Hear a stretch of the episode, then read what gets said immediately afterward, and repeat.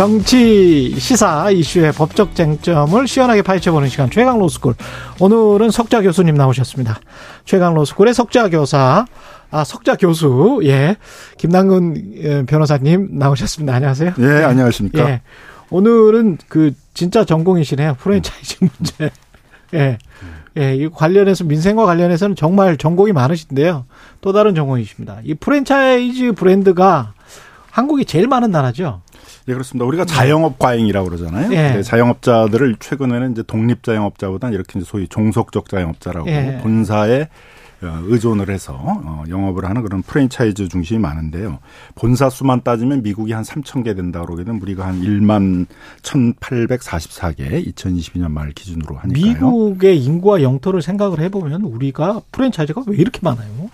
그러니까 결국은 이제 영세한 프랜차이즈들도 많다는 거죠. 예. 그리고 우리나라의 프랜차이즈의 칠십구 퍼센트는 외식. 그 프랜차이즈예요. 외식. 예. 그러니까 특정 이제 업종에 많이 몰려 있는 거죠. 어. 그리고 그렇게 또 많이 되는 이유 중에 하나는 이제 또 과당 출점 이런 문제들도 있죠. 그렇죠. 예. 예. 그래서 보통은 이제 프랜차이즈는 동네 상권까지는 가가지고는 영업이 안 되고, 적어도 음. 지역 거점 상권은 들어가야 되거든요. 예. 그럼 전국의 지역 거점 상권이라는 게 보통 한 팔백에서 천 개 정도 되는데, 음. 그러면은 뭐 한 프랜차이즈가 맥시멈으로 한다 그래도 한 천 개의 가맹점 수는 이제 넘어서는 안 되는데, 예, 우리의 경우에 있어서는 이제 그걸 넘는 가맹점들이 많은 거죠. 그렇죠. 그럼 본사들은 수익을 많이 올릴 수 있지만, 예, 가맹점들은 점점 점점 수익이 줄고 자기들끼리 있어서 경쟁을 하게 되네. 그렇죠. 예. 그래서 원래는 이제 하나의 그 지역 거점 상권에는 이제 한, 한 프랜차이즈에서는 하나의 가맹점만을 출점시켜야 음. 되는데, 거기도 이제 여러 개를 자꾸 출점시켜서 본사의 이익만 극대화하는. 그러니까 결국은 이게 어떻게 지속 가능성보다는 단기적인 수익을 좀 극대화하려는, 그렇죠, 이제 경향이 나타나고 있는 거죠. 예. 그런 거에 많이 영향을 미치고 있는 게 이제 사모 펀드들이 또 가맹 본사들을 이제 많이 인수를 하고 있습니다. 아, 그렇습니까? 그럼 이제 사모 펀드는 장기적인 지속 가능한 사업을 하는 것보다는 단기적인 수익을 극대화하고, 그렇죠, 이제 그걸 팔고 나가는 거잖아요. 예.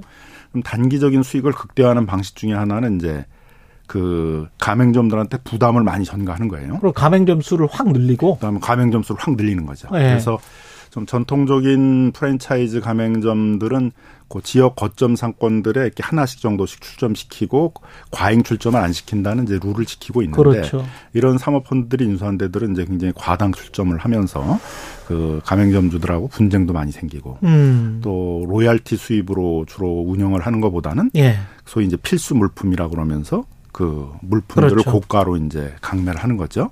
그걸 통해서 수익을 내려고 그러니까 가맹 본사와 가맹점들 사이에 이제 다시 또 격렬한 어떤 분쟁 같은 게 많이 생기고 있는 것입니다. 참 이게, 아니 근데 사실은 미국의 햄버거집 같은 경우도 한국에서 그 햄버거집을 했던 사람이 제 친구인데 가맹점주죠. 근데 그 사람들도 그 의자 같은 거 있잖아요.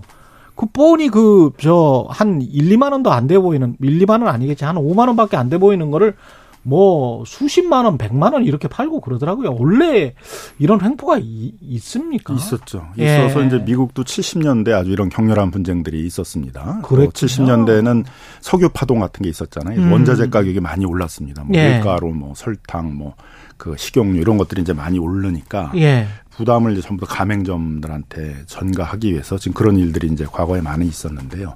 그러다 보니까 그걸 해결하기 위한 방법으로 미국에서 했던 것들은 결국 이제 구매 협동조합이라는 걸 만들었어요. 아. 그래서 우리는 프랜차이즈 브랜드와 노하우를 전수해주고, 그렇지, 브랜드 가치에, 예, 따른 이제 로얄티 수입을 위주로 하지, 어, 그런 물품을 강매해가지고 거기에 고가로 강매해가지고 수익을 내는 그런 구조로 가지 않겠다. 그렇죠. 이렇게 선언을 하고, 물품 구입은 본사하고 가맹점주들이 같이 협동조합을 만들어서 음. 그 구매 협동조합에서 물품을 구입하는 방식으로 바꾼 거죠. 그러니까 아. 원자재 가격 수입이 물품 수입이, 그렇죠, 비용이 많이 떨어졌을 거 아니에요? 예. 비용을 많이 떨어뜨려 가지고 이제 수익을 다시 맞춰 가지고 음. 다시 거기서부터 이제 프랜차이즈들이 늘어나면서 이제 음. 세계적으로도 많이 진출하고 그랬죠. 그래서 그런 거에 공정하게 보이는데, 네, 앞장섰던 데들이 이제 우리가 많이 지금 듣고 있는, 네, 뭐 도미노 피자, 아. 케이에프씨, 뭐 아. 던킨 도너츠, 뭐 맥도널드 이런 데들이 이제 다 그런 방식으로 가맹점들과 상생하는 방식으로 이제 문제를 해결했는데, 한국에서는 어떻습니까? 지금 가맹점주들이 우리는 어떻게 당하고 있다 이런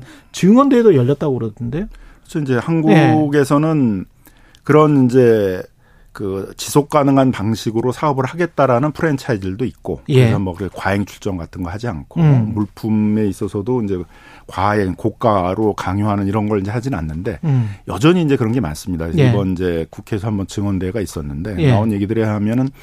뭐 예를 들면은 이게 꼭 필수 물품인가도 좀 의심스러운데 뭐 종이컵부터 시작해서 진동벨 뭐 그런 유니폼 뭐 이런 것들을 이제 다 매입하는데 일반에서 그냥 다 구매할 수 있는 거죠? 다 구매할 수 있죠. 이게 예를 들면 이제 고기 프랜차이즈 같은 경우도 고기를 박스째 그냥 박스만 갈아가지고 바꿔가지고 보내는데 그게 시중 가격의 두 배로 보내고. 와, 시중 가격의 어, 두 배. 진동벨도 마찬가지로 그냥 진동벨 보내고 거기다가 가맹점주가 그냥 라벨을 붙이는 거예요. 그 프랜차이즈에. 음, 예. 그런데 시중에서 한 사만 오천 원짜리를 한 육만 육천 원 정도에 구입하게 한다든가. 아. 그러니까 시중보다 한 사십 퍼센트 정도 비싸게 이제 구입하게 하는 거죠. 예. 이런 식으로 하다 보니까 이제 이 비용 부담이 굉장히 늘어나서 그렇죠. 거기다가 최근에는 이제 원재재 가격이 많이 올랐잖아요. 밀가루도 그렇죠. 오르고 식용유도 예. 오르고 설탕도 오르고 그러니까 이제 이중 삼중으로 고통이 되는데 그걸 상생으로 해결하기보다는 오히려 이제 본사는 단기적인 수익을 극대화하겠다라는 이익을 다 가져가 버리고 예. 그러니까 이제 갈등이 심한 거죠. 거기다가 어. 요즘 또 이제 옛날에 그 이런 가맹점, 대리점 불공정 문제에 시발했던 게 남양유업 사건이었는데, 그랬죠. 예. 그 남양유업 사건의 이제 방식이 뭐냐 밀어내기라는 거거든요. 음. 그러니까 물품을 이제 본인이 원하지도 않는데 가맹점, 대리점이 원하지도 않는데 대량으로 예. 구매하도록 하고 그거를 못 팔면은 이제 미리 보증금 같은 거에서 이제 이렇게 깐다. 공제하는 예. 이제 까는 예. 그런 방식인데 그런 행위들도 이제 지금 나오고 있는 상황이고요. 예. 그다음에 이제 할인 쿠폰 같은 것들을 이제 많이 그 발행하고 있는데, 그렇죠. 그럼 그 할인 쿠폰에 대한 부담을 본사하고 가맹점이 적어도 나누려고 그래야 될 거 아니에요? 음. 오 대 오로 나누려고 그랬는데 본사는 하나도 부담을 안 하고 그 할인에 따라서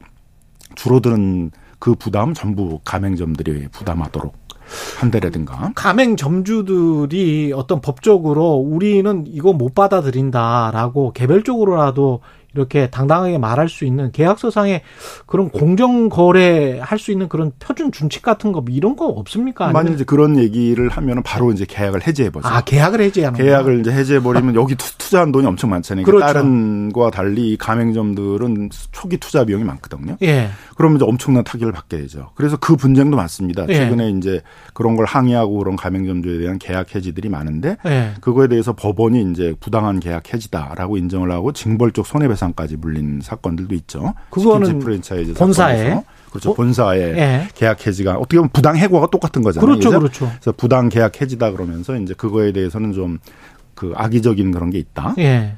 그래서 이제 징벌적 손해배상까지 이제 물린 그런 어, 사건들도 이제 나오고 있는 상황이고요. 예. 그래서 이걸 개별적으로 개별 가맹점주가 대항하기는 어렵고, 그래서 이제 가맹점주들, 예, 예, 가맹점주들이 원하는 건 가맹점주 단체가 음. 단체 협상을 할 수 있도록 해달라 이제 이거예요. 노동자들처럼. 예. 그래서 이제 미국이나 일본에서는 음. 그런 거를 이제 노동조합처럼 단체 협상권을 인정한 그런 사례들도 있었고요. 그러면은 뭐 빵 빵집 본사다라고 하면. 그쪽만 하는 거예요? 아니면은 뭐 어떻게 한꺼번에 다 할 수 있는 거예요? 거기 본사에 이제 가맹점주들이 가맹점주 아. 단체를 만들어서 그 본사하고 그렇죠. 이제 예. 그러면 이제 이게 필수 물품이냐, 예. 필수 물품이라 쳐도 그걸 꼭 두 배씩 받아야 되느냐, 음. 뭐 미국식처럼 이제 구매 협동조합 같은 걸 만들자, 이제 이런 걸 교섭을 해야 되잖아요. 그래 가맹점주 협의회 같은 게 그렇죠. 가맹점주 협의회가 이제 아. 그 교섭을 할 수 있도록 해달라는 거고. 예. 그래서 가맹점 거래 공정화에 관한 법률에는 이제 그게 이천십삼 년도에 도입이 됐습니다. 예. 그러니까 가맹점주 단체 구성권이라는 게. 근데 이게 단체 협상이 되려면 상대방이 응하지 않으면 그 응하지 않은 정당한 교섭 요구에 대해서 응하지 않으면 제재가 필요하잖아요. 그렇죠. 그러니까 노동조합 같은 경우 부당 노동행위가 되잖아요. 그걸 네. 응하지 않으면 그런 것처럼 이제 정당한 교섭에 응하지 않으면 그걸 불공정 행위로 봐가지고 이제 음. 제재를 한다든가.